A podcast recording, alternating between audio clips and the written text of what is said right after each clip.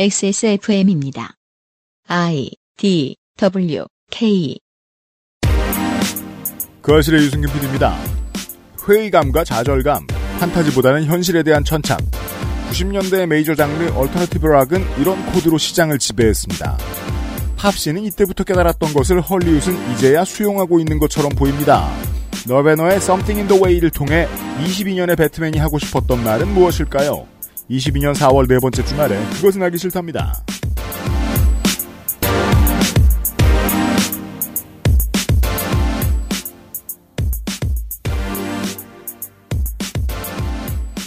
윤세민 에디터와 저는 덕질인을 기다리고 있습니다. 네, 안녕하십니까. 윤세민입니다. 이런 게 있어요.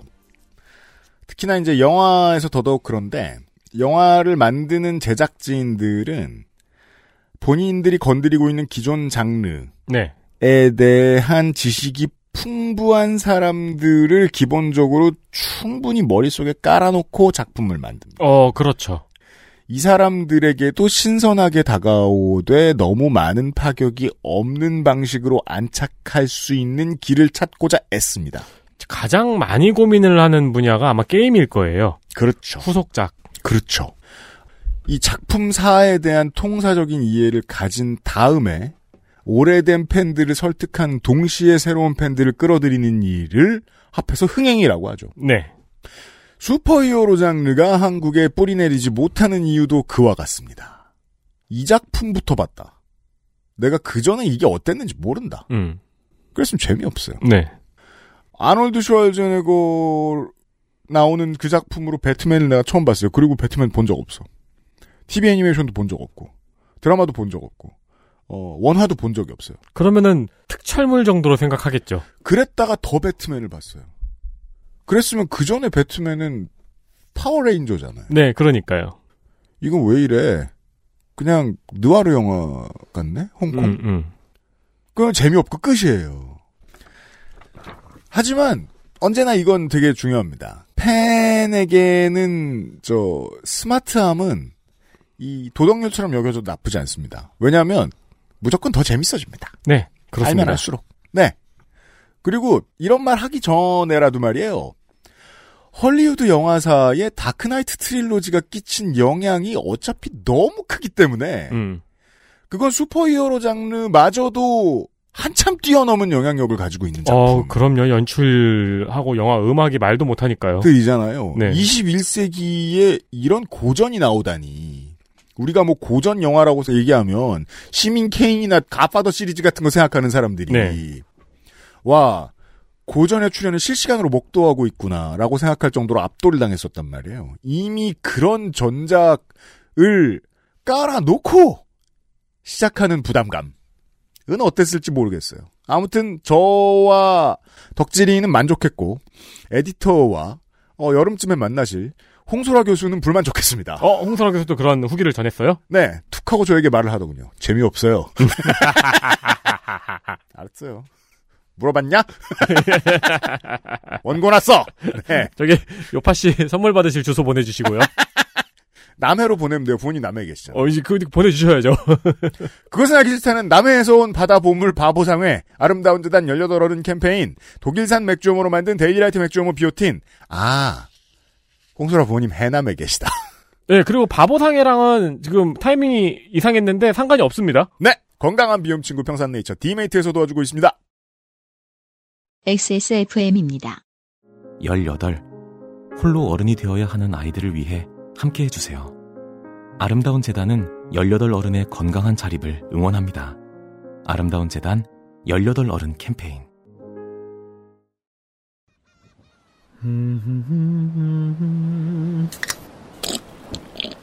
아, 어디? 어, 마, 맛있는데? 바다, 술, 그리고 바보상의 술안주. 건강기능식품 광고입니다. 탄수화물이 지방으로 합성되는 것을 억제하는 가르시니아 캄보지아 추출물 HCA. 풍부한 양의 HCA가 함유된 당신의 새로운 비움 친구 디메이트를 만나보세요. 이번만큼은 제대로 마음먹은 당신 운동과 수분 섭취를 잊지 않으셨다면 건강한 비움 친구 디메이트가 도움을 드릴 수 있습니다. 식사 조절, 운동, 수분 섭취, 그리고 비움 친구 디메이트. 평산네이처.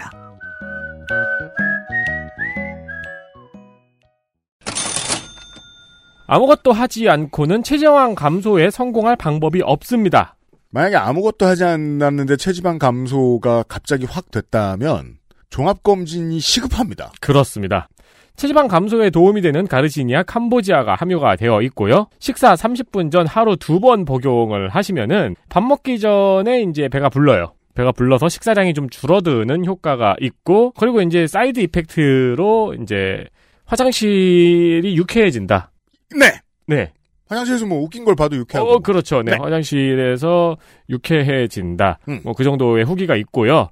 어, 현재는 가정의 달 이벤트로 30% 할인 중입니다. 그렇습니다. 5월에 사셔야겠습니다. 네, 그리고 평산네이처의 전 제품 행사를 지금 하고 있어요. 그러니까 들어가시는 김에 딴 것도 한번 쭉쭉 살펴보시고 뭐 괜찮은 거 있으면 구매하시고 평산네이처는 오랫동안 액세스몰과 액세스몰의 역사와 내내 함께했으므로 리뷰가 많아요. 자세히 보십시오. 10주년이죠. 네.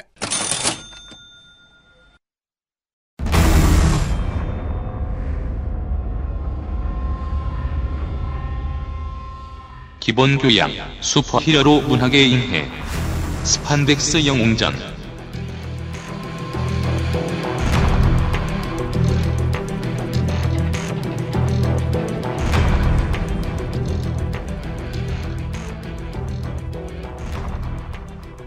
지난주 이 시간을 통해서 영 상관없기에 사신 여러분들은 아, 배트맨 학에 입문하셨습니다. 덕질인이 나와 있습니다. 안녕하십니까. 아이씨. 일발. 안녕하십니까. 덕질인입니다. 좋은데요? 어떻게든 토토로를 시작하려고. 아니, I'm vengeance. 미리 잘 치고 녹음해 오면 안 될까?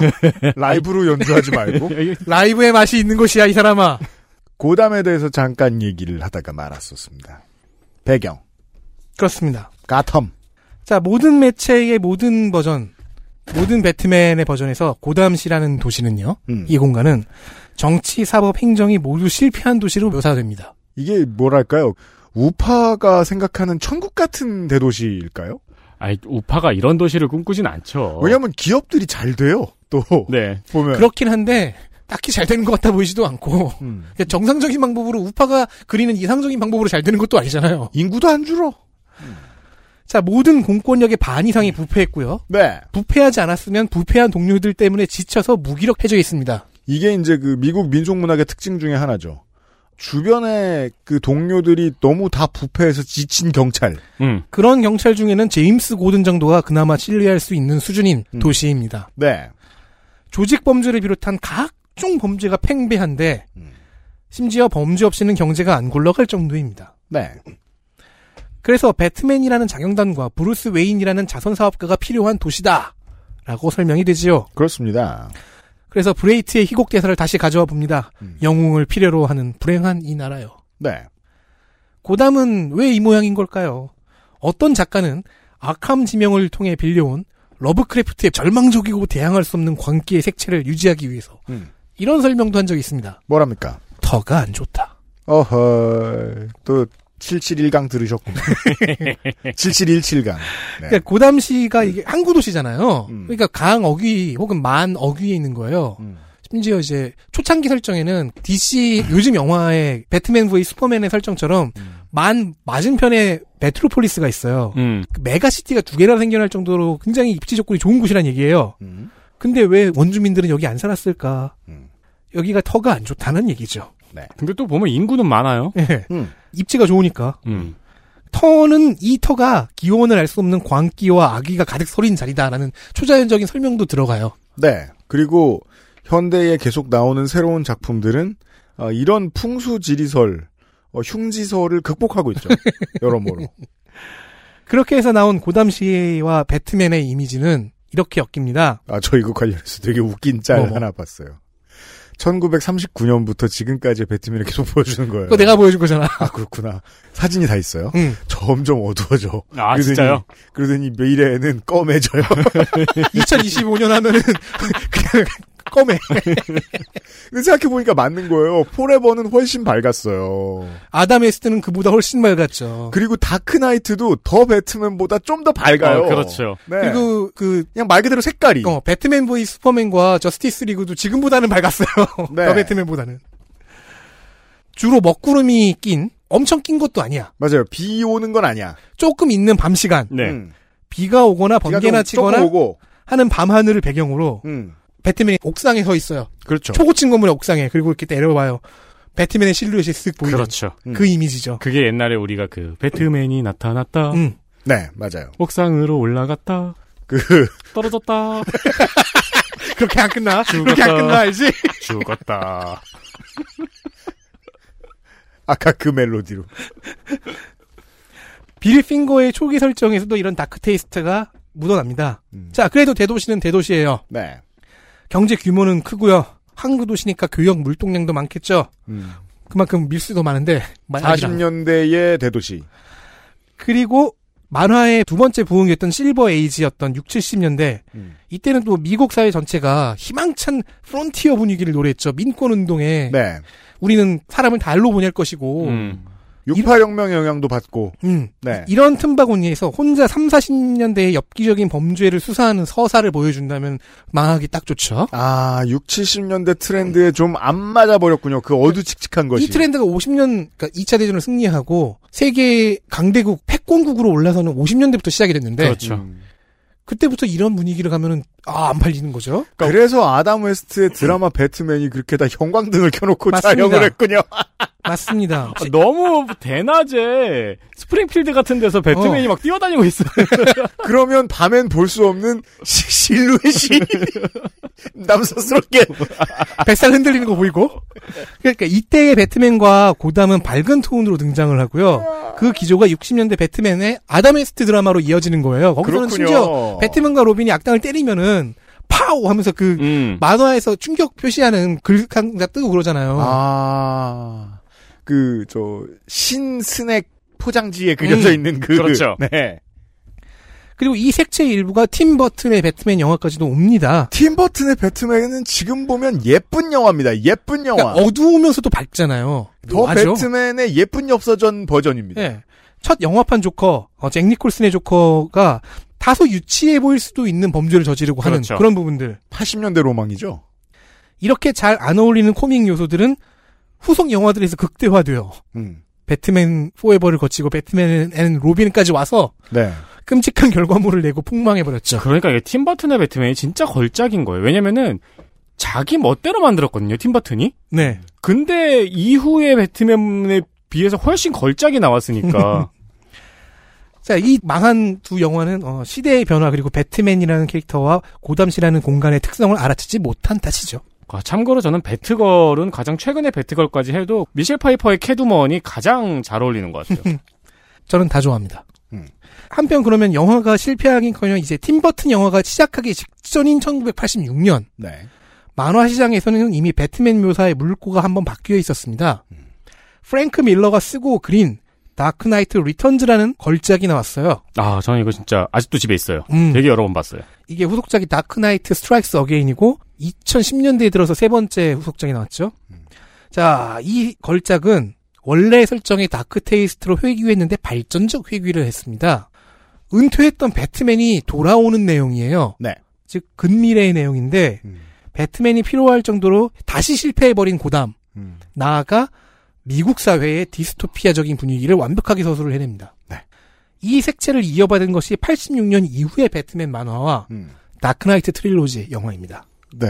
따라서 이 21세기에 제대로 미국 영화에 정착되는 드디어 제대로 미국 영화에 정착되는 느와르를 개척합니다. 네. 그 계보에서 계보 끄트머리에 DC 유니버스와 더 배트맨도 있는 거예요. 그러니까 그 전까지 헐리우드는 느와르 따위 구현해낼 수 있는 능력이 없는 곳이었거든요. Dark Knight Returns는 보면은 이제 배트맨이 늙었잖아요. 그죠. 그래서 자기의 주요 빌런들도 늙어서 막 길에서 구걸하고 있고 그래요. 근데 이제 젊은 깡패들 잡으면서 막 때리면서 막 뼈마디가 쑤신다, 막 관절염이 오나 보다, 막 이러면서. 그렇죠. 그 장면이 이제 DC Universe에서 벤 애플렉 배트맨은 지금도 이제 겨우 하고 있다. 그리고 앞서 말한 그 Arkham Asylum 만화 네. 그 걸작 또한 89년작입니다. 뒤쪽에 보시면 그 표지를 갖고 왔는데 네. 무슨 광기를 표현한 인상파 회화 같죠? 멋있어요. 그 네. 회화 도록고 같이 꾸며져 있습니다. 실제로 만화 전체가 너무 굉장히 난해해요. 네, 굉장히 난해하고 그냥 추상화 모음 같은 느낌의 추상화와 인상파 회화들을 모아서. 만화랍식 엮어놓은 것 같은데 네. 말이 돼요. 음. 극초기 고담의 컨셉이 귀환하던 80년대 말 90년대 동시에 현대적 재해석도 이루어집니다. 부패한 공권력의 연쇄적인 관계가 묘사가 돼요. 음. 그 전까진 요런 거 서툴렀죠. 경찰만 망한 줄 알았는데 음. 검사 판사 다 망했고 음. 정치가도 망했고 음. 정치도 망했고 행정도 망했고 자 정치 권력의 무능과 무력함도 언급이 되고요 배후에 존재하는 비선 비밀 조직도 언급이 되고요 음. 오컬트인데 오컬트의 기준으로 봐도 이상한 조직들도 나오고요 네. 고담이라는 실패한 시스템이 배트맨을 낳았다라는 것을 밝히고요 동시에 고담은 배트맨이 맞서 싸워야 하는 대상이기도 한데 음. 그러기 위해서 지배해야만 하는 도시로도 나옵니다. 자연히 배트맨에 대한 묘사는 만능 천재로 변해갑니다. 음. 강박적으로 자기와 자기 주변, 배트 패밀리는 물론이고 저스티스 리그까지 1%의 의심을 놓지 않아요. 저들이 만약에 타락하거나 세뇌당하거나 해서 혹은 가치관이 변해서 적이 된다면 그런 경우를 대비한 수를 준비해두자. 근데 그 대상엔 나 자신도 포함이 된다. 음.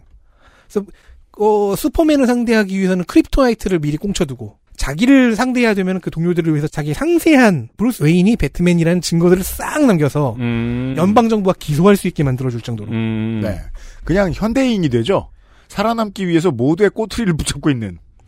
이런 강박적인 용의 주도함이 너무 강조가 되면 모든 경우의 수를 예상해둔 천재가 돼서 한국의 팬덤에서는 배신이라고 부르게 됩니다. 적당하게 묘사될 경우에는 이중적인 태도로 어떻게든 다스려가는 점점 발전하는 고뇌하는 인간상이 등장을 하고요. 아이언맨과 상당히 비슷하네요. 이제 대신에 아이언맨은 그것이 계속 내면으로 돌려지는 반면에 음. 배트맨의 이 이중적인 면모는 외부 세계와 끊임없이 소통하는 결과이자 과정이라는 음. 차이가 있죠. 네. 자, 어쨌든 이 정도로 용이 주도한 맞는 탐정이 고담에 삽니다. 음. DC와 마블의 결정적 차이는 제가 볼 때는 영웅 캐릭터의 중점적 면모를 어디에 두느냐에 달려 있습니다. 요 해석을 들어보시죠. 마블은 초인들의 인간적 면모에 초점을 맞춥니다. 초인의 인간적 면모. 연약한 내면, 음. 혹은 스파이더맨처럼 외부 세계가 너무 힘들어. 음. 살기 빡빡해. 음. 하지만 나는 영웅이다. 음. 선행을 하겠다. 그건 보통 가난이라고 하죠. 그쵸. DC는 반대로 초인이기 때문에 가지는 신적 면모에 초점을 둡니다. 전부 다 그런 건 아닌데 최소한 트리니티와 저스티스 리그 멤버들은 대부분 그래요. 출발점은 뭐 비슷해요. 나는 뭐 신적인 존재이지만은 그래도 나약한 개인일 뿐이다. 음. 하지만 신적인 면모를 보이기 위해 음. 그리고 활동을 계속하다 보면 그 신적인 면모가 드러나는 음. 그 과정을 보여주지요. 그 마치 아프리카 BJ한테 큰 별풍을 쏘는 사람들 같네요. 뭐라고? 전혀 이해되지 않는 비유다 이 자식아. 나는 초라한 인간이지만 아. 가끔 신적 존재가 되고 싶다. 이게 나는 가끔 눈물을 흘린다가 아니라고. 이게 DC 쪽이 스포이어로의 원조라는 점을 생각하면은 음. 영웅 서사가 역사적으로 변화하는 단계랑 동일해요. 네. 최초에는 신으로서의 영웅이 나왔죠. 그렇습니다. 못하는 게 없고 지지도 않아요. 네. 그 후엔 인간으로서의 영웅, 음. 인간 찬가 이렇게 부족한데도 영웅이 되었다. 네. 는 인간 창가 영웅으로 발전을 하죠. 자, 배트맨은 완벽한 탐정, 탐정의 신, 인간으로서 신이 된 자의 모습을 보여줍니다. 음.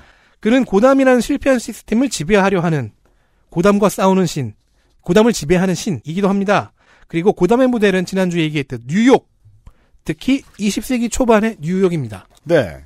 뉴욕에 어디를 어떻게 따왔느냐. 모든 매체에 등장하는 고담은 뉴욕과 유사합니다. 하나하나 보세요. 그 뉴욕의 랜드마크나 그런 것들을 철저하게 가져와서 그렇죠. 고담이라고 제시를 해놨어요. 일단 또 해안선을 봐도 뉴욕이고 특히나 그리고 이제 지금 저희가 언뜻 언뜻 말씀드리고 있는데 이번 최신작 The Batman은 그냥 그 후반으로 갈수록 주요한 무대가 메디슨 스퀘어 가든이죠. 음, 맞아요. 맨해튼이고 그리고 반쯤 망한 영화지만 Batman Forever였나 거기서는 아예 자유의 여신상을 닮은 상도 등장할 거예요. 그렇죠. 그 나오죠. 자 항구 도시고 항구를 기반으로 발전한 메가시티고 초고층 건물이 스카이라인도 구성하고 건축 형태는 동부 해안 도시의 형태를 하고 있죠. 네. 슈퍼맨이 활동하는 메트로폴리스는 낮에 밝은 뉴욕이고 음. 보통 이렇게 해석해요. 낮과 밝은 뉴욕이고 음. 밤과 어두운 뉴욕은 고담이다. 네.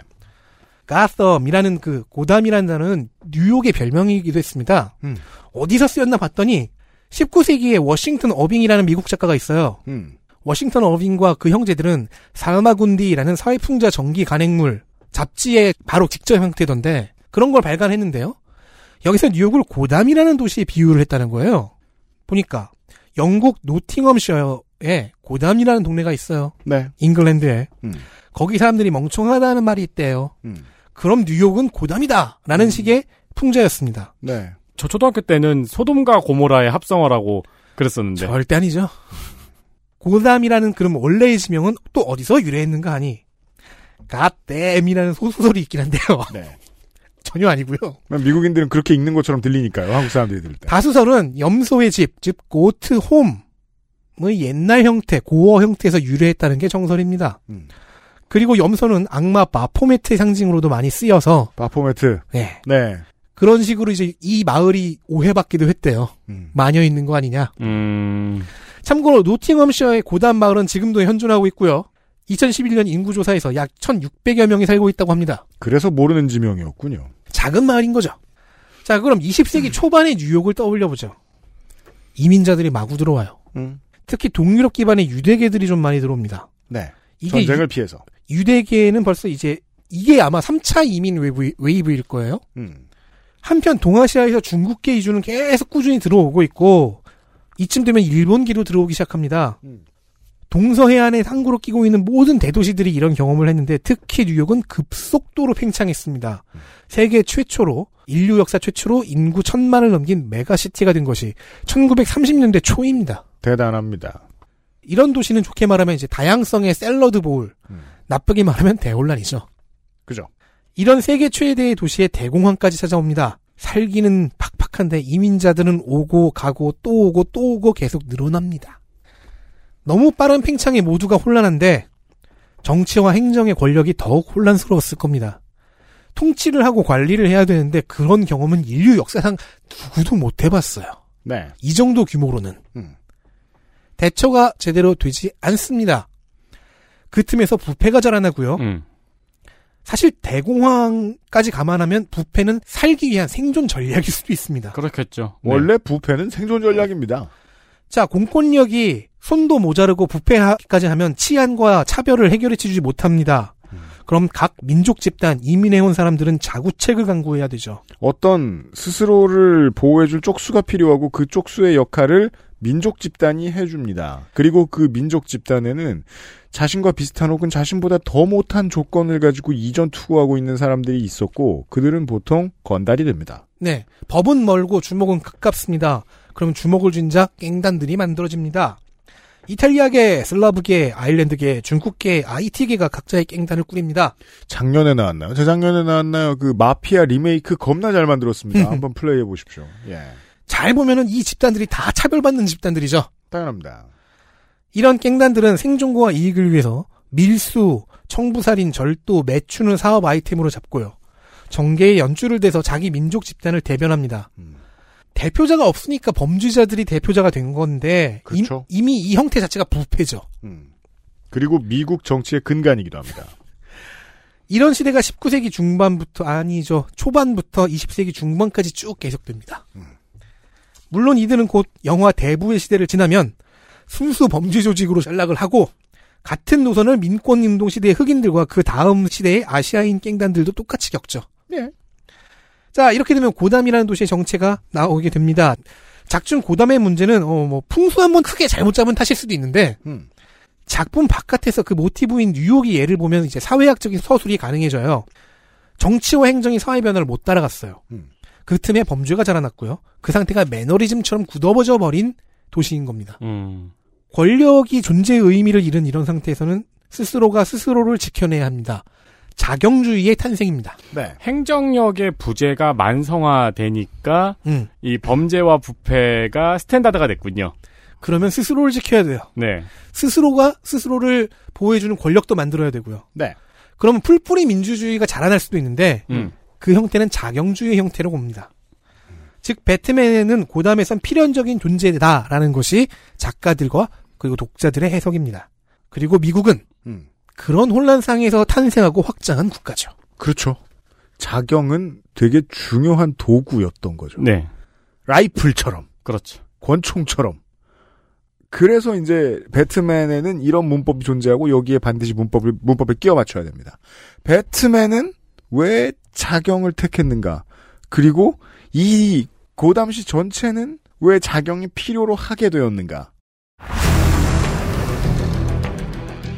그래서 이 캐릭터 두 가지 캐릭터 하나는 배트맨 본인 브루스 웨인 본인 나머지 하나는 고담시라는 배경으로서의 캐릭터 그 둘을 이 한 문장에 갖다 맞춰야 됩니다. I am vengeance. I am vengeance, I am the night. 네. I am Batman. 그 대사는 좀 이따 살펴보기로 하고요. 예. XSFM입니다.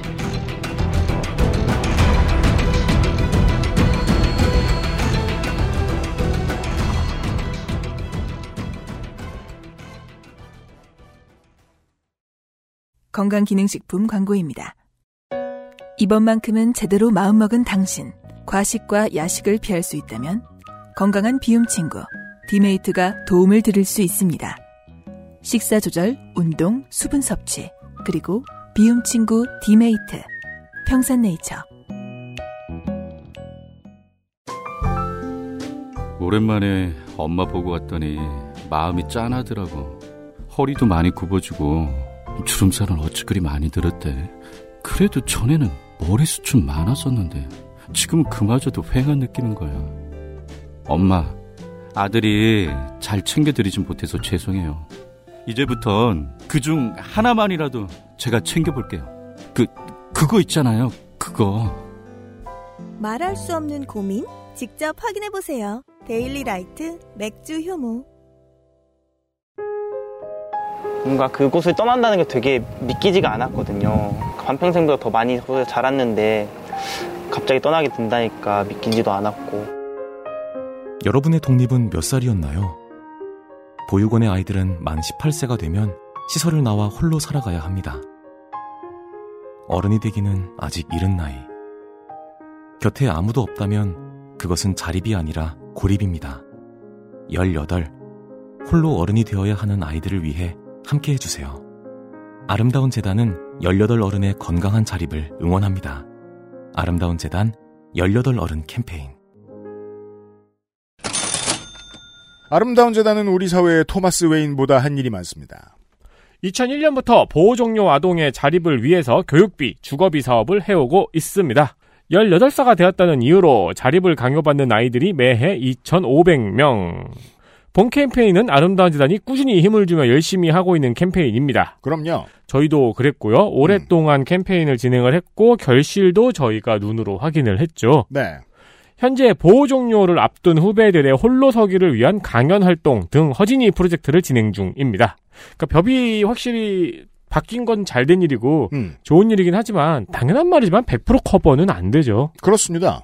아름다운 재단의 지원 내용은 학업 지원 1인 연간 400만 원의 학비 및 자기개발 기회를 제공하고요. 음. 두 번째는 자립 역량 강화 및 지지 체계 형성 프로그램을 지원합니다. 상담 모니터링이나 멘토링으로요. 음.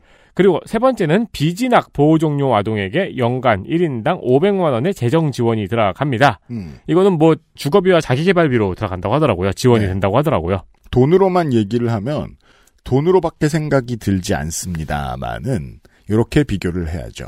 가장 야만한 사회는 아이와 청소년이 믿을 것이 부모밖에 없는 사회일 겁니다. 그 외에 믿을 가지가 많을수록 문명사회라고 할 수 있지 않겠습니까? 그리하여 돈이라는 숫자는 크게 중요하진 않습니다.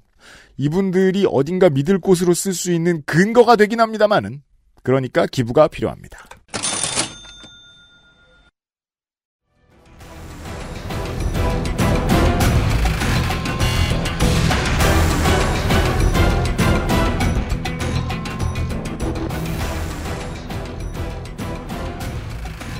광고 듣고 돌아왔습니다. 자경주의에 대한 이야기를 하기 위해서 우리가 역사를 조금만 더 얘기합시다. 조금만 더 옛날로 돌아가서 잠깐만 봅시다. 식민지에서 막 독립한 미국. 미국. 혹은 서부 개척 시대가 시작된 시기의 미국. 이때는 뉴욕 팽창의 그 혼란성이 국가 전체였죠. 사실 식민지로 개척될 당시도 그랬고요. 음.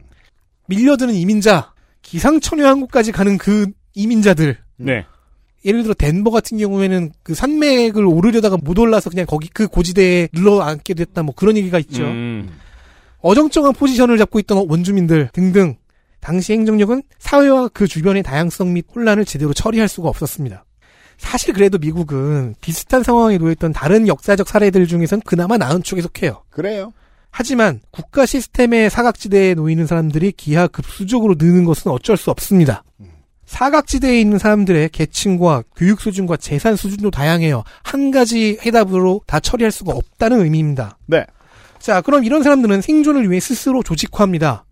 필요한 사법 서비스와 정치 서비스를 자체적으로 해결하고요. 그래서 미국의 명물인 그 문명 게임에도 미국의 유니크 유닛으로 등장하는 민병대가 이 흐름에서 나옵니다. 민병대. 그게 참 웃겨요. 영어 선생님 이름 아 민병철이구나. 야, 뭐 형제 중에 있었겠죠. 네. 뭐 조칠 형은 조칠성 씨라니까요. 민병대는 진짜 미국의 개발품이란 말이에요. 네. 미국이 필요해서 만든 국민들이 자경단의 개념을 조금 확장하면은 자경을 위해 현지인들이 직접 조직한 군대잖아요. 음. 의병이잖아요. 운영해 볼만 하니까 사회가 외부의 압박에 의해서 좀 불안해진 많은 나라들이 민병대를 갖고 있단 말입니다. 음. 그런데 현대의 번듯해진 서양은 더 이상 민병대가 미국에서 나왔다고 생각하지도 않아요. 그냥 무슬림들이 만든 것. 뭐 요즘으로 얘기해 볼까요? 네오나치가 만든 것. 이렇게 생각해요. 민병대는 나올만 하니 나오는 겁니다. 왜냐하면 국가 특히나 미국 연방 정부의 입장 생각을 해보면 자경단이 득세하는 만큼이 곧 자기들의 치안 무능이잖아요. 네. 그래서 연방 정부는 행정과 치안 역량을 계속 키워서 통치적 범위를 늘려갔고 민병대를 흡수해서 주 방위군으로 만들어줍니다. 그렇습니다. 여기에 자경주의자들은 소리칩니다. 니네 연방 정부가 해준 게 뭔데? 음.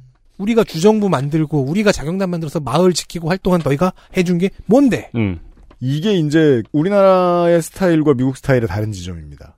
주가 알아서 먼저 일어섰기 때문에 연방과의 알력이 생기는 거예요. 그렇죠. 근데 한국은 모든 게 아래로 가니까 지방과 국가가 서로 알력을 가지는 경우는 드물거든요. 네. 미국의 유서 깊은 자치주의와 연방주의의 대결입니다. 음. 그래서 이 갈등을 완화하기 위해 혹은 갈등의 결과로 미국은 헌법에 민병대 창설의 권리를 인정하고 있습니다. 야 이건 정말로 주가 군대를 독자적으로 가질 수 있는 권한과 다름없잖아요. 그렇죠. 그리고 이걸 확대 적용하면 자경단을 만들 권리가 되로도 음. 해석이 되는 거죠. 그러니까 이게 이 나라가 얼마나 이 시스템을 오랫동안 유지하고 있는지를 드러내주는 아니 일단 주방위군의 모태가 민병대들이에요. 낡은 흔적이죠. 네. 몇백 년 전에 그렇게 하기로 한 것. 그러니까 우리나라로 따지면은 무슨 경남도 군, 응. 경북도 군이 따로 있는 거잖아요. 네.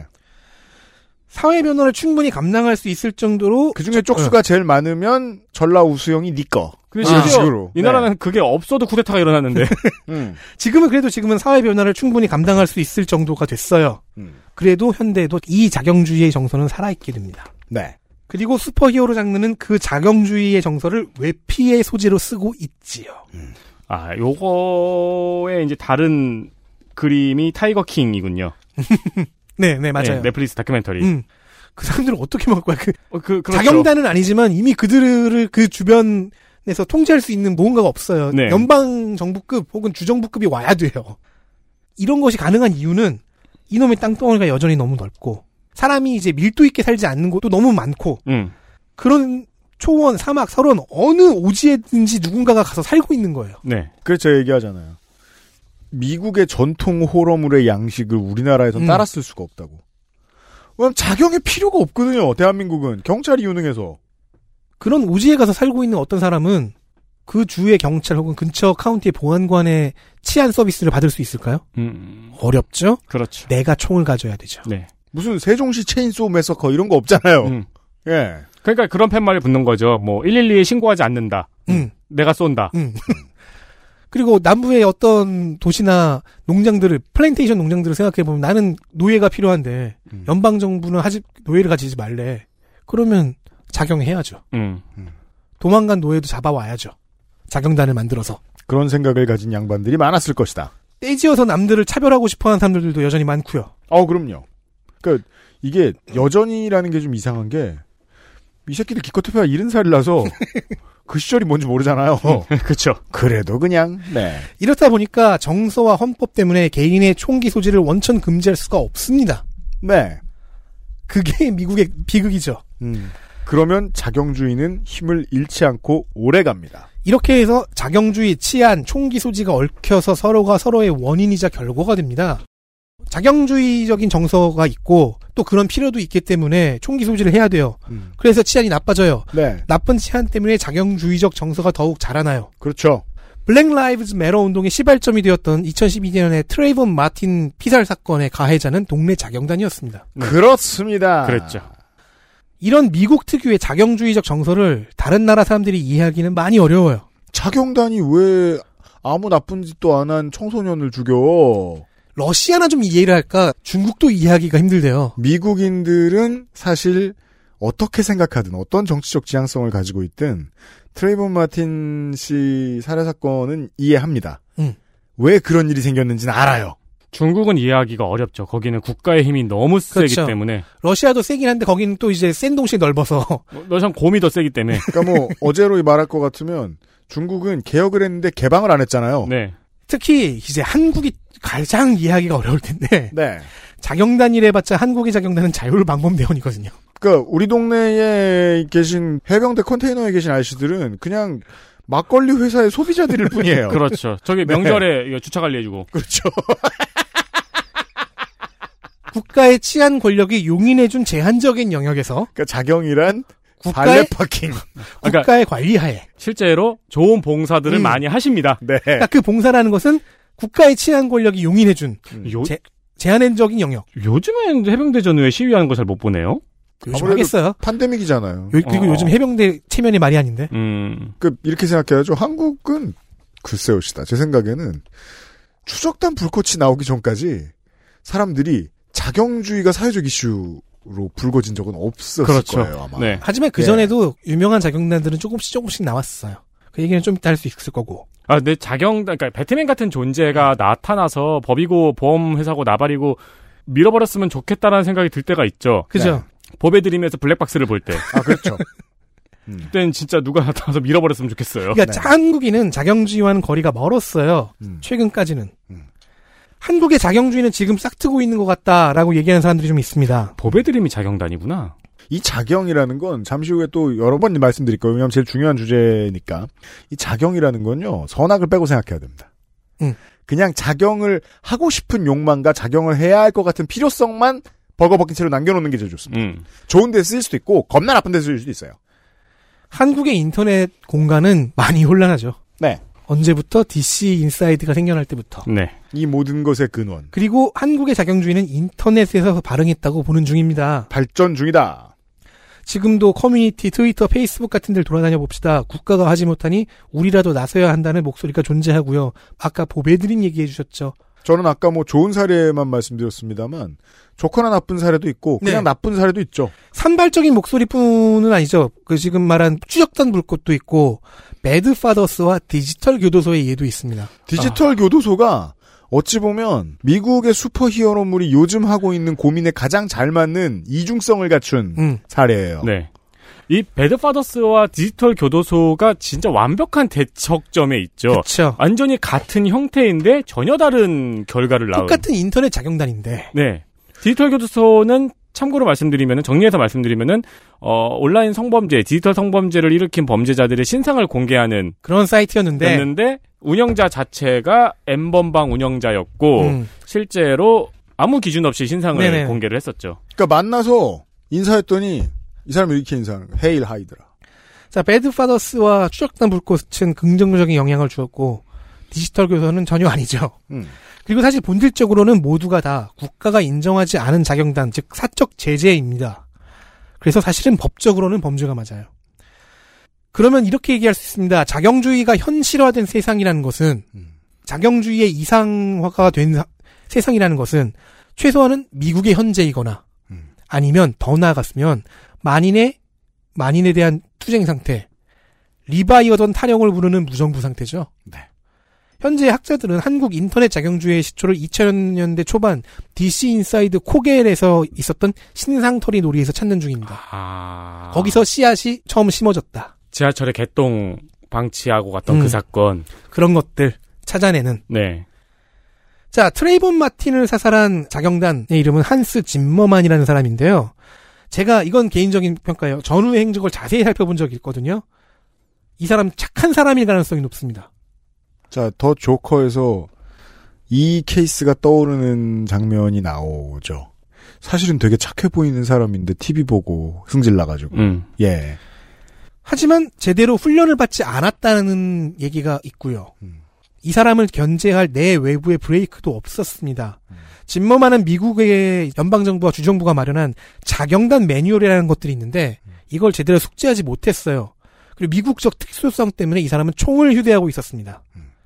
결국 자경단도 배드 파더스의 예처럼 긍정적인 결과를 낳으려면 전문성과 견제가 필요하다는 원리를 도출해 볼 수가 있습니다. 전문가인 배트맨은 견제 장치를 내 외부 모두에서 찾았습니다. 외부에는 아마 배트 패밀리와 저스티스 리그라는 동료들과 유사 가족이 있겠죠.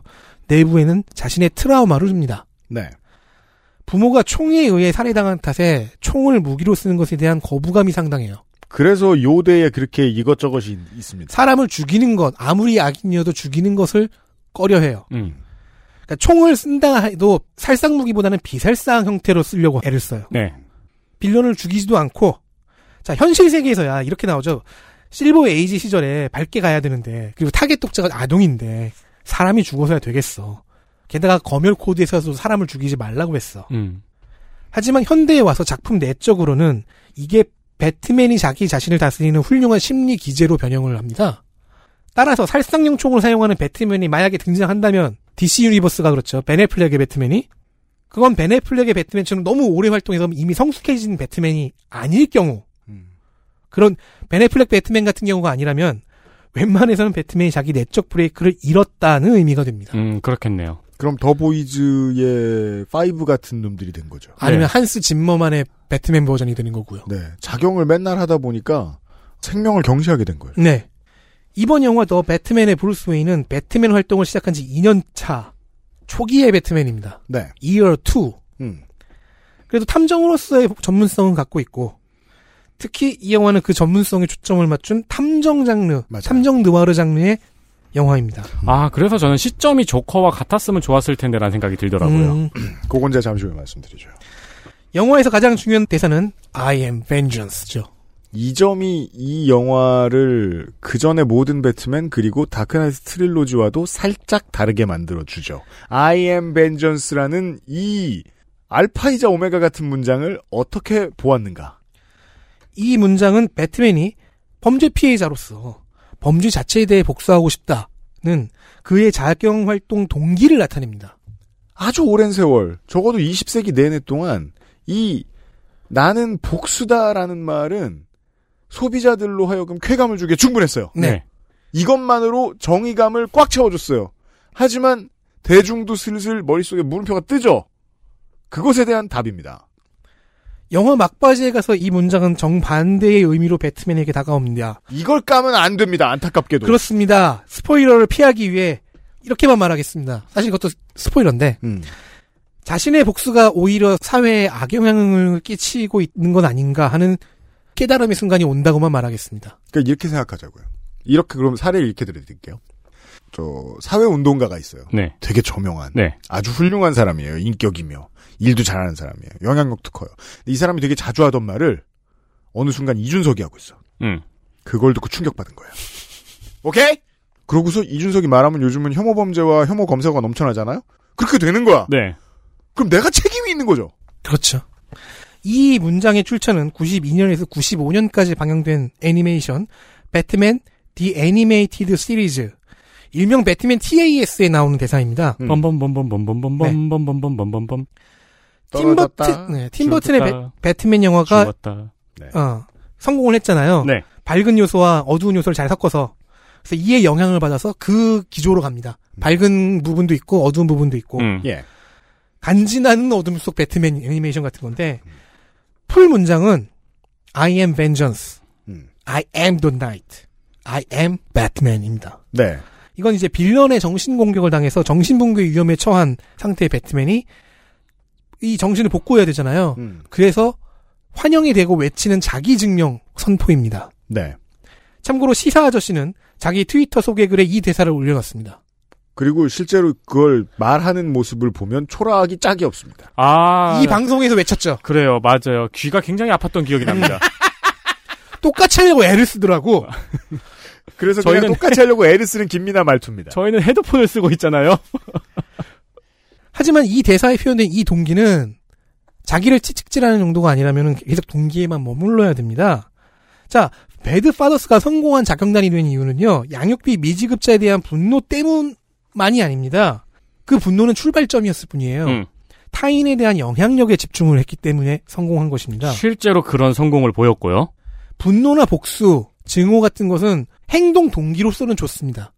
하지만 시작점, 동기에서 그것이 벗어나는 순간은 그 영향력은 어떻게 튈지 모를 것입니다. 사회를 더 낮게 바꾸는 것은 결국엔 영향력이니까요. 네. 다르게 표현해볼까요? 중요한 것은 타인입니다. 네. 제가 배트맨 학에서 배운 것은 여기까지입니다.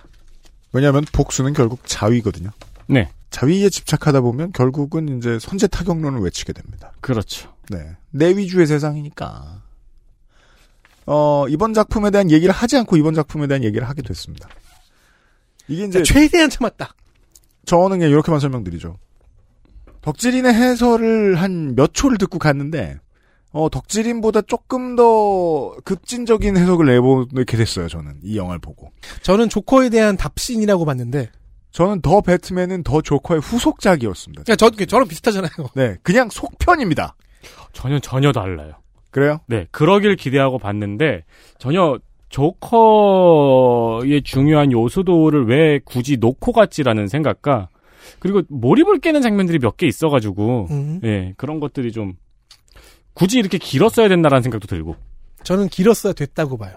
없어도 되는 묘사 장면 플롯들이 몇 개 있었던 것 같아요. 그 요런 류의 설명이 가능해요. 조커는 빌런이라 표현의 자유가 무한대가 됐어요. 지난번 영화에서. 왜냐하면 사회가 사회 상대로 진솔하게 키워내면 조커 되는 게 몇백만 배 쉽거든요. 네.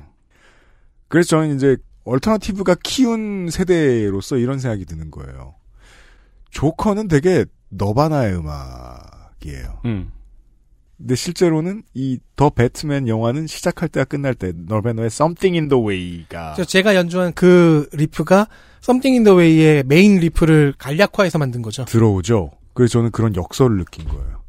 배트맨은 나중에 아 복수와 자경의 한계는 명확하구나를 느끼고 맨 마지막 장면에서 무슨 시민운동가가 돼요. 네. 그렇게 바뀌어버려요. 여기까지 이건 얘기해도 큰 스포가 아닐 거예요. 큰 스포일 수도 있는데 그렇게가 이겨내는 방법이거든요. 그리고 그 과정에서 기독교 세례나 침례의 상징이 나오죠. 그건 alternative 팬의 입장에서는 너바나 맞은편에 있는 펄잼이에요. 펄잼은 너바나에 심취해 있던 청소년들이 들었을 때는 그냥 개꼰대 같거든요. 음. 훨씬 도덕적이고 훨씬 엄숙해요. 훨씬 American mainstream 같고 어, 전통적인 인간애를 사수하려는 노력이 보입니다. 거기에 비하면 커트 코베인은 있는 그대로 꺼내죠. 그 점이 이 두 작품을 잘 어울리게 만들어줍니다. 선의 편에 서면 펄잼처럼 재미없을 수밖에 없죠. 저는 펄잼 더 좋아합니다만.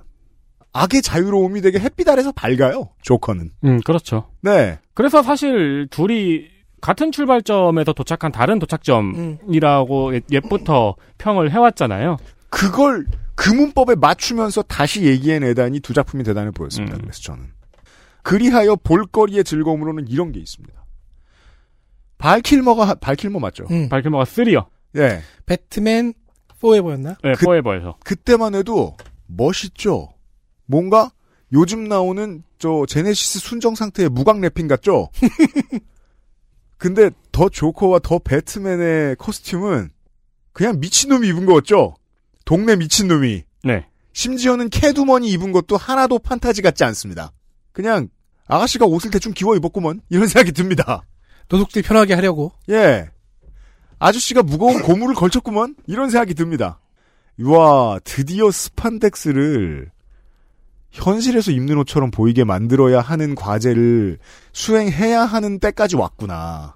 그리고 지금 제가 말한 되게 많은 것들은 사실은 제 생각엔 그래요. 크리스토퍼 논란의 천재가 있었기 때문에 수행 가능했던 다음 과제. 아, 그렇죠. 였다. 네. 그거는 그거는 costume의 현실화는 사실 다크나이트 덕분이에요. 네. costume 뿐이에요. 배트카도 그랬죠. 그리고 전통적으로 가지고 있어 왔던 가치관을 얼마나 깊이 흔들어 보는가. 또 다크나이트 trilogy가 가지고 왔던 네. 숙제였죠. 이 숙제를 풀어내는 게 어려웠을 거예요. 후속작을 내는 게 진짜 힘들었을 것 같아요.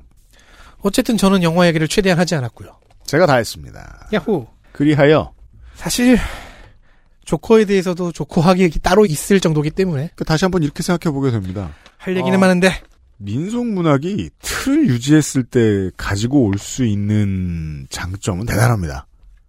저는 그런 생각을 많이 하게 됐습니다. 이번에 더 배트맨과 더 조커를 보고 나서. 저는 우리나라의 인터넷 자경주의로 생각이 올마가게 되더라고요. 그거는 굉장히 이건 비유도 아니잖아요. 우리나라의 인터넷 자경주의가 이 영화와 연결된다는 거는. 그렇죠. 저는 마지막에 그게 실체화된다는 부분도 약간 좀 실망스러웠어요. 실체가 없는 편이 낫지 않았을까 하는 생각이 들더라고요. 근데 현실에선 실체가 있으니까요. 조커와 배트맨 모두 영화 막판에서는 그게 현실이 되죠. 네. 그래서 저는 생각합니다. 5년 내로 우리나라에서도 현실화되지 않을까? 음. 그래서 우리에게 위기가 이렇게 턱 밑까지 닥친 상황이라 우리가 할 수 있는 게 얼마 없어요. 우리는 벤전스로 살아갈 방법도 없단 말이에요. 한국 버전은 우리가 지옥, 예, 화살촉. 예, 그러면 저 조커의 무리들이 천 명이 나올지 만 명이 나올지 십만 명이 나올지 모르겠지만 하나라도 줄이는 수밖에 없죠. 뭐. 더 배트맨은 그런 이야기를 합니다. 중요한 것은 선한 영향력입니다. 이렇게 배트맨 이야기를 해본 2022년 봄의 스판덱스 영웅전이었습니다. 분노는 동기쯤에서 참으시라. 분노를 액세스몰에서 표출하시고 저는 이제 지선에서 표출해야 되겠네요. 엑스몰에서는 분노를 표출하시면 안 되고요. 거기 Q&A 게시판 같은데 분노를 표시를 추출하시면 안 되고요. 부를 표출하시고 부. 그러면 분노. 저희들은 한 사람이라도 더 들으라고 어, 선거 방송을 하도록 하겠습니다. 네. 아, 지선이 다가오고 있습니다. 어, 여기에서 저 오라클 할머니를 데리고 와가지고 예. 지선 때 다- 저희는 다시 만나 뵙도록 아니, 왜 하겠고요. 벌써 할머니를 만들어? 아, 오라클이 할머니니까. 바바라고 드는 할머니 아니야. 빨간 머리 아니잖아. 안경 끼면 다 똑같냐? 입이 거칠다는 점에서 그건 그렇네요. 차이가 있습니다. 아무튼 저희들은 어, 지선 때 다시 뵙겠고요. 덕질인 수고 많으셨어요. 네, 저는 여기까지입니다. 감사합니다. XSFM입니다. 오징어잎, 아기 꼬리포, 흔하지 않은 마른 안주. 맥주만 있으면 뭐해? 술 안주는 바보상회.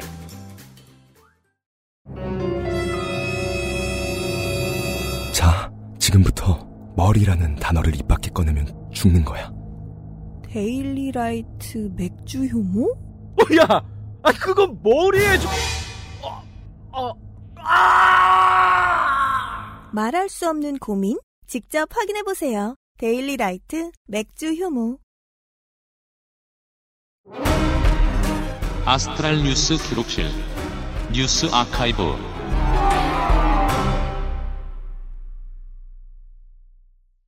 22년 4월 세 번째 주의 뉴스 아카이브. 아, 이제 뉴스 아카이브 한 주만 더 쓰면 한 달 동안 안 써도 되네요. 큰일입니다. 유일하게 좋은 점이에요. 네. 작년 일부터 말씀을 드리겠습니다. 중앙선거관리위원회에서 시설물, 인쇄물의 정치적 의사표현 자유를 확대하는 내용의 공직선거법 개정안을 개정안이 아니죠. 네. 개정 서- 의견을. 그쵸, 선관이니까요. 네. 개정 의견을 국회에 제출했습니다. 음. 이게 이제 작년 보궐선거가 끝난 후에 제출을 한 거예요. 네. 왜냐면 관련 이슈가 있었기 때문인데요. 음. 선거운동을 할 수 있는 기간 동안에 는 이제 정당과 후보자만 선거운동 현수막을 걸 수 있잖아요. 네. 그리고 그 걸 수 있는 수도 제한적입니다. 도시 미관 때문에도 있고요. 네, 그 네. 지역구 숫자의 두 배인가 아마 그럴 거예요. 음. 네. 행정 뭐 구역 숫자의 두 배인가? 네.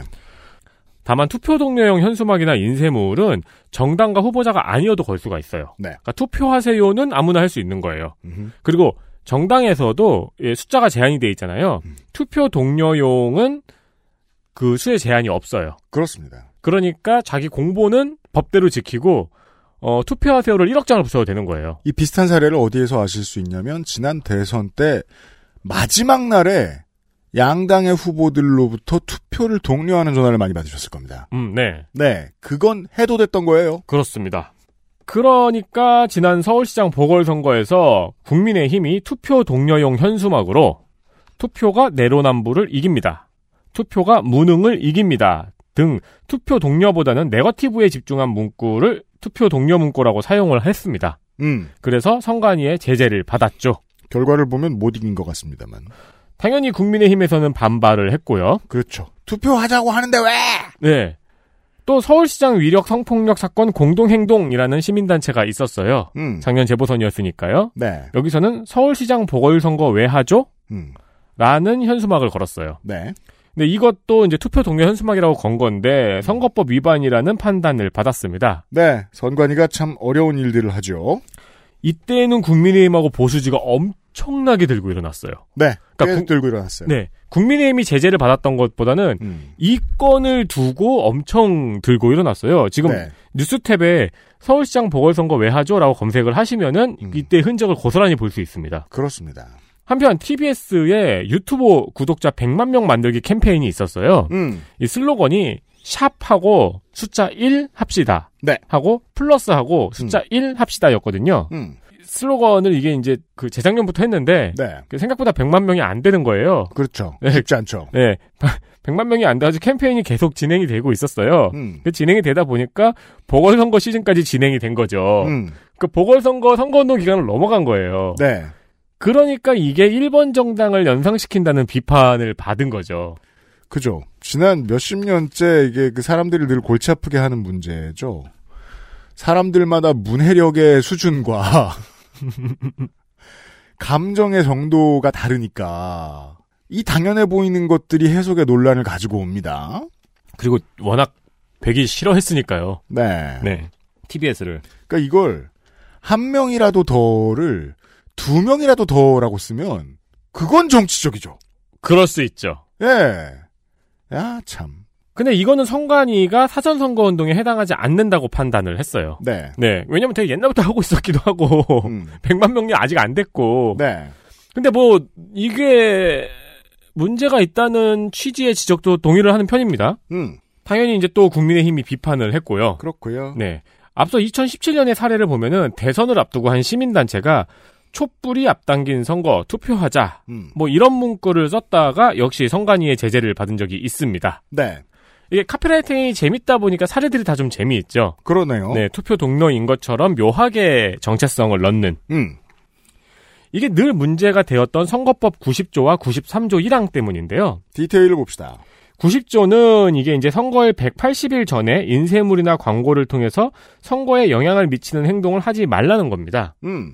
이게 지금 생각해보면 선거 기간에 왜 일반 시민들이 누구를 지지한다고 마음대로 밝히지를 못하느냐. 네. 그거는 뭐 내가 나 이번 선거 때 누구 뽑을 거야. 난 누구를 지지해. 너도 누구 뽑지 않으려니라고 말하는 게 왜 안 되는가. 음. 의아할 수도 있죠. 표현의 자유인데. 음. 근데 한국 선거판에서 깡패들이 동원된 역사를 생각하면 이해가 되기도 하죠. 공화정의 역사가 짧고 어, 최근에 실수가 많았다는 겁니다. 그 최근은 뭐 60년 전이든 70년 전이든 최근이잖아요. 80년대도 있었고요. 네. 네. 그리고 이 조항은 2013년에도 2016년에도 선관위에서 표현의 자유를 확대하는 개정 의견 혹은 아예 폐지 의견을 낸, 지, 낸 적이 있습니다. 그렇죠. 왜냐하면 업무가 과중하기도 하거니와 네. 업무가 너무 부담스럽습니다. 선관위 입장에서도. 그리고 당연한 말이지만 공약을 하는 이제 현수막을 거는 사람들은 음. 라인에 걸 거 아니에요. 그 어떤 제한이 있는 커트 라인에 맞는 법에 맞춰지니까요. 그렇죠. 그런 멘트를 생각해서 걸 거 아니에요. 음. 그러니까 뭐 예를 들어 뭐 서울시장 보궐선거 왜 하죠라든가 뭐 투표가 내로남불 이깁니다. 뭐 기분 나쁘게 들릴 수도 있지만 이 정치적 의견이 공공에 못 꺼낼 정도인가? 라는 질문을 하면 그건 아니잖아요. 음. 예. 그러니까 이제 아예 그 조항을 확대하거나 삭제하자고 선관위에서도 옛날부터 의견을 냈던 거죠. 그러합니다. 그리고 2013년, 2016년에는 예상을 하시겠지만 반대 진영의 이슈였습니다. 음. 예, 그러니까 진보 혹은 이제 그 당시는 야당이었죠. 네. 예, 민주당 쪽에서 이제 이거를 확대하자고 음. 이제 이야기를 많이 하는 편이었고요. 네. 근데 그 개정 의견들이 국회에서는 아직까지도 받아들여지지가 않았습니다. 음, 네. 작년에 낸 것도 아직 받아들여지지가 않았고요. 그렇군요. 그래도 조금씩은 유권자의 표현의 자유가 확대되고 있습니다. 왜냐하면 유권 해석은 여전히 이유도리를 주니까요 해석하는 곳에 맞습니다. 아, 몰랐는데 그리고 선거가 끝날 때마다 선관위는 선거 끝날 때마다 선거법 위반을 잡으러 다니잖아요. 그렇죠. 착착착착착 잡잖아요. 네. 근데 선거가 딱 끝나잖아요. 음. 그러면은 자기가 일을 굉장히 가열차게 한 몇 달이 지났잖아요. 음. 이거에 대한 약간 후 보고서 같은 느낌으로 네. 선거법 개정 의견을 내더라고요, 항상. 그렇죠. 백서만 내면 아무도 안 읽기도 하고 네. 네, 개정 의견이 나오면 좀 다뤄주기도 합니다. 그리고 실제로 개정 의견을 내는데 가장 적합한 당사자가 선관입니다. 그렇죠. 현장 책임자들로 이루어져 있잖아요. 네. 선관위의 의견대로 선거법 개정은 아직 이뤄지지 않았습니다. 근데 올해 대선에 와서는 선관위에서 표현의 자유를 폭넓게 판단을 했습니다. 보죠. 그러니까 정당의 이름이나 후보자의 이름을 연상케 하는 것도 금지를 했는데 음. 지금은 어, 그 이름이 아닌 이상은 거의 제한하지 않는 쪽으로. 네. 그러니까 아무래도 저번에 비판이 많았으니까 음. 내부적으로 기준을 완화를 한 거죠. 네. 그래서 내로남불, 무능, 위선 뭐 이런 것도 다 이번 대선 때 허용이 됐었어요. 음. 그 이와 더불어 주술, 신천지, 굿당도 같이 허용이 되었죠. 음흠. 그러니까 국민의힘이 또 반발을 한 겁니다. 그렇죠. 너무 자유로워! 그래서 뭐 이- 올해도 그렇게 바뀌었고 지선 때도 아마 조금 더 확장이 될 것 같아요. 음. 그 이게 지금 약간 주목할 만한 게 지금 시민단체 및 약간 투표 동료 선전물에 대한 기준이 완화가 되었잖아요. 그렇죠. 선거 기간에 지역에 웬 시민단체가 불쑥하고 등장하는 선거는 지선이 짱입니다. 그럼요. 네. 저희가 다 다룰 시간이 없어 그렇지. 알 수 없는 시민단체. 네. 지선 때 제일 많이 등장하고요. 이게 사실 굳이 노동의 관점에서 볼 필요 없는데 저는 계속 노동의 관점에서 보게 되는 게 일을 안 하게 돼요, 이러면. 다른 일만 열심히 할 수 있어요. 네네. 얼마나 좋아요. 그렇죠. 안 그래도 선관위는 유권 해석 때문에 머리 터지는 곳인데 유권 해석 그 건수를 좀 줄여주는 게 좋잖아요. 음. 좀 그것만 해도 아주 좋을 것 같기도 하고. 다만 이제 이런 건 생각해 보게 되죠. 법이나 사회의 분위기가 무언가를 억압하고 있다가 처음 풀죠? 그러면 자유를 먼저 만끽하는 사람들은 보통 방정치 못한 사람들입니다. 음, 네. 그래서 사례가 구려요. 나오는 소리가 아주 못 들어줄 소리들이 많이 나올 거예요. 이 투표 동료 문구 같은 거 보면. 맞습니다. 그때 지난 대선에서 그랬듯이 우리 언론이 이러이러하니까 비호감이다. 이딴 소리 안 했으면 좋겠습니다. 정착하는 시기에는 철없는 어른이 얼마든지 등장하는 겁니다. 음. 네. 어, 아무 말이나 더 많이 벽보로 했으면 좋겠습니다. 지선 시민단체 관련된 사례에서 제가 제일 웃겼던 건 그런 거였어요. 뭐요? 비리를 저질러가지고 음. 아마 직을 잃은 구청장이었나가 있어요. 근데요. 그리고 그 동네 사람들도 그 구청장을 되게 싫어했고요. 유권자들도. 음. 근데 어느 날 갑자기 이상한 시민단체가 나타나가지고 음. 구청 앞에서 구청장 복귀 시위를 3개월 동안 했대요. 아. 네. 그리고 출마했죠, 구청장은. 오, 그렇구나. 신기하다. 예, 예. 그 지선대 이상한 시민단체들 불쑥불쑥 잘 튀어나와요. 네. 많아요. 자, 두 번째 소식이 있습니다. 정치하는 사람들은 늘 세상이 퇴보했다고 말을 하죠. 음. 독재 시대로의 회기다. 네. 뭐의 회기다. 이러면서. 음. 앞에 성관위의 해석에서 보듯이 세상은 조금씩 언론이 말해주지 않는 사이에 발전하고 있습니다. 그렇죠. 발전이냐 퇴보의 기준이 관점에 따라 다르긴 하지만요. 따라서 이렇게 말할 수 있습니다. 달라진 게 뭐냐라고 말하는 사람에게만 해당됩니다. 달라진 게 뭐냐라는 지적은요. 네. 10년 전의 일을 한번 볼까요? 음. 2013년 4월 23일입니다. 아하. 한국의 병역 거부자 성소수자인 김인수 씨가 호주에서 난민으로 인정을 받았습니다. 2013년 4월이면 제가 아직 그 알씨를 계속할지 말지 안 정했을 때네요. 음. 아, 너무 오래 하는데 생각보다? 라고 생각했을 때였습니다. 병역 거부의 경우에는 병역을 거부하고 구치소까지 갔어요. 음. 근데 이제 재판을 받잖아요. 네. 재판 과정에서 포기하고 병역을 수행을 했습니다. 이런 사례들이 종종 있었던 것이 계속해서 이제 원래 생각했던 대로 하고 싶어도 그 수감 과정에서 부모님을 더 오래 못 보는 것도 좀 미안하고 네. 이런저런 개인적인 이유들로 포기를 하게 됩니다. 그 역시 합리적인 선택이기도 하죠. 음. 그러니까 비합리적인 시스템 하에서는요. 어, 이때는 그리고 병역 거부자의 대체 복무가 없었으니까요. 뭐, 뭐 이번 정부에 생겼으니까요. 네. 그래서 그냥 포기하고 병역을 수행을 했는데 음. 이 병역 거부 과정에서 고초가 있었다는 점은 인정이 됐어요. 무슨 소리 인정이 안 되겠습니까? 네. 그리고 호주에서 결국 난민으로 승인을 받았으니까요. 호주 정부가 이 한국에서 온 성소수자라는 이유로 차별과 박해를 당한 사람을 어, 난민으로 인정했다. 그렇죠. 네. 인정 사유가 한국에서 성소수자라는 이유로 차별과 박해를 당하고 있다는 점을 인정을 한 겁니다. 음. 어, 위에 성관이 얘기를 했잖아요. 네. 조금씩 완화가 되고 있다는 점을 말씀을 드렸는데, 음. 김인수 씨의 경우는 한국이 양심적 병역 거부자 처우, 성소수자 처별, 그리고 정치적 표현에 대한 자유가 위축된 상황이라고 주장을 했어요. 네. 그리고 그걸 호주 정부가 받아들인 거죠. 음. 그러면서 또 재밌는 게, 호주의 난민재판소가 발급한 난민 인정 결정문에 음. 박정근 씨의 사건이 언급이 돼 있다는 겁니다. 아, 네. 박정근 씨 이 일이 있기 몇 년 전에 유명했던 분이었죠. 네. 박정근 씨 같은 경우에는 뭐 트위터에 김정일 장군님 빼빼로 사주세요. 음. 수령님 뭐해 뭐해. 와 같은 북한을 희화화하는 트윗을 올리고요. 네. 우리 민족끼리 개정을 리트윗을 했어요. 음. 그리고 그 이후로 국가보안법 위반 유죄를 선고받았던 사람입니다. 네. 어, 이거는 리트윗으로 유죄 판결을 받은 전 세계 최초의 사건이 됐어요. 그렇죠.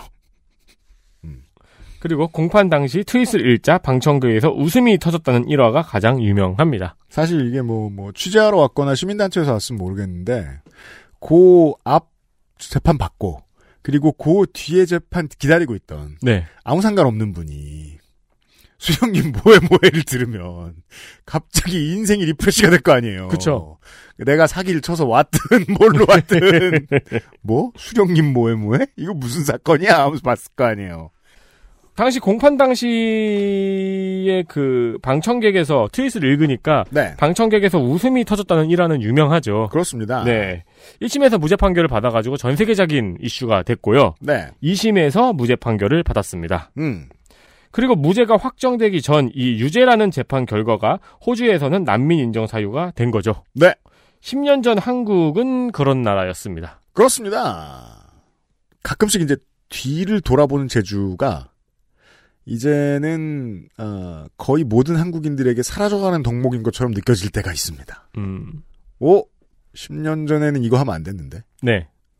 10년 전에 하면 안 됐던 것도 되게 많아요. 그렇죠. 20년 전은 말할 것도 없고요. 네.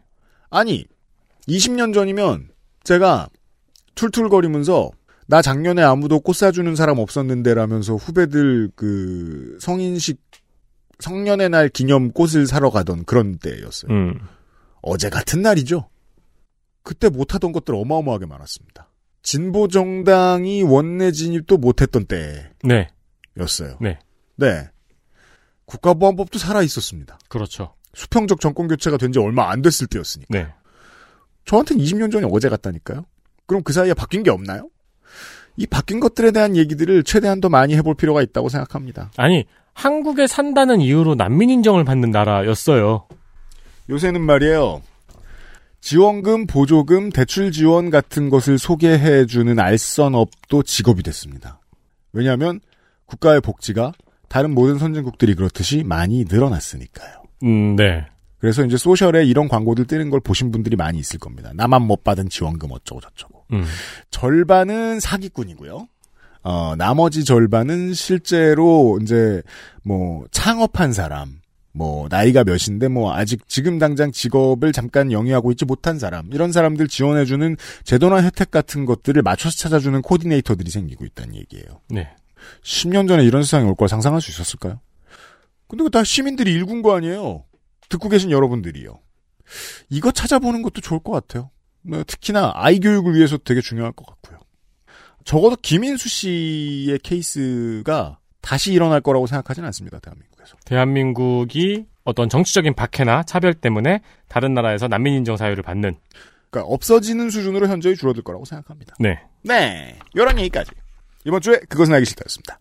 아, 근데 그럴 수 있겠네요. 뭐요? 장애인이 난민 신청을 하는.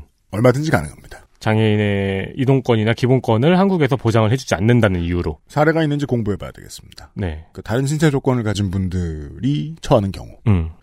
그리고 뭐 한 10년, 20년 뒤에는 이제 그 민족 구성 다르다고 여겨지는 분들이 그런 일이 있을 수도 있고. 음, 그렇죠. 네.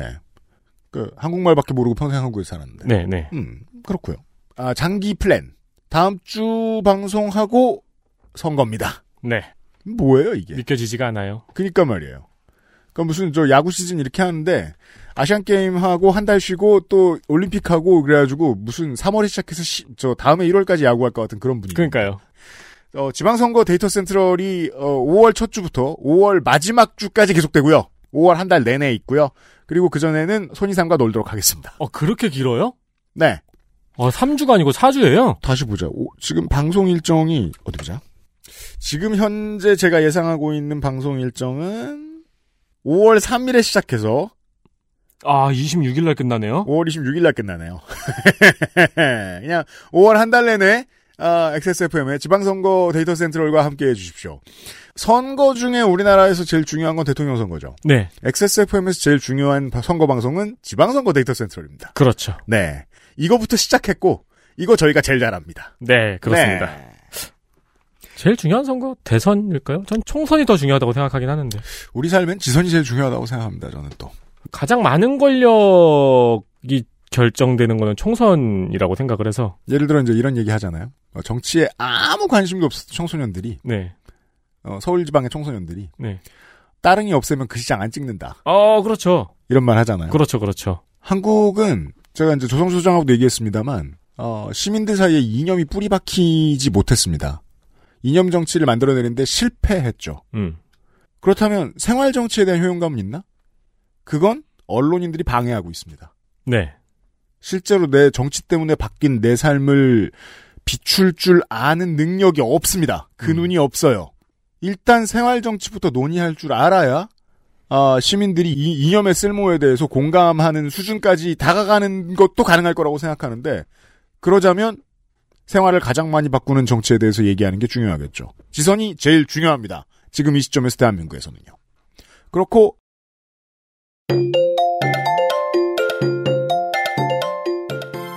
손이상이 다음 주에 무슨 얘기 할지 좀 모르겠습니다. 알아서 두겠습니다. 네. 이상평론으로 다음 주 458회 다시 돌아오죠. 그것은 알기 싫다. 이번 한 주도 함께 해주셔서 감사합니다. 윤세민 리터하고 유승균 PD였어요. 감사합니다. XSFM입니다. I D W K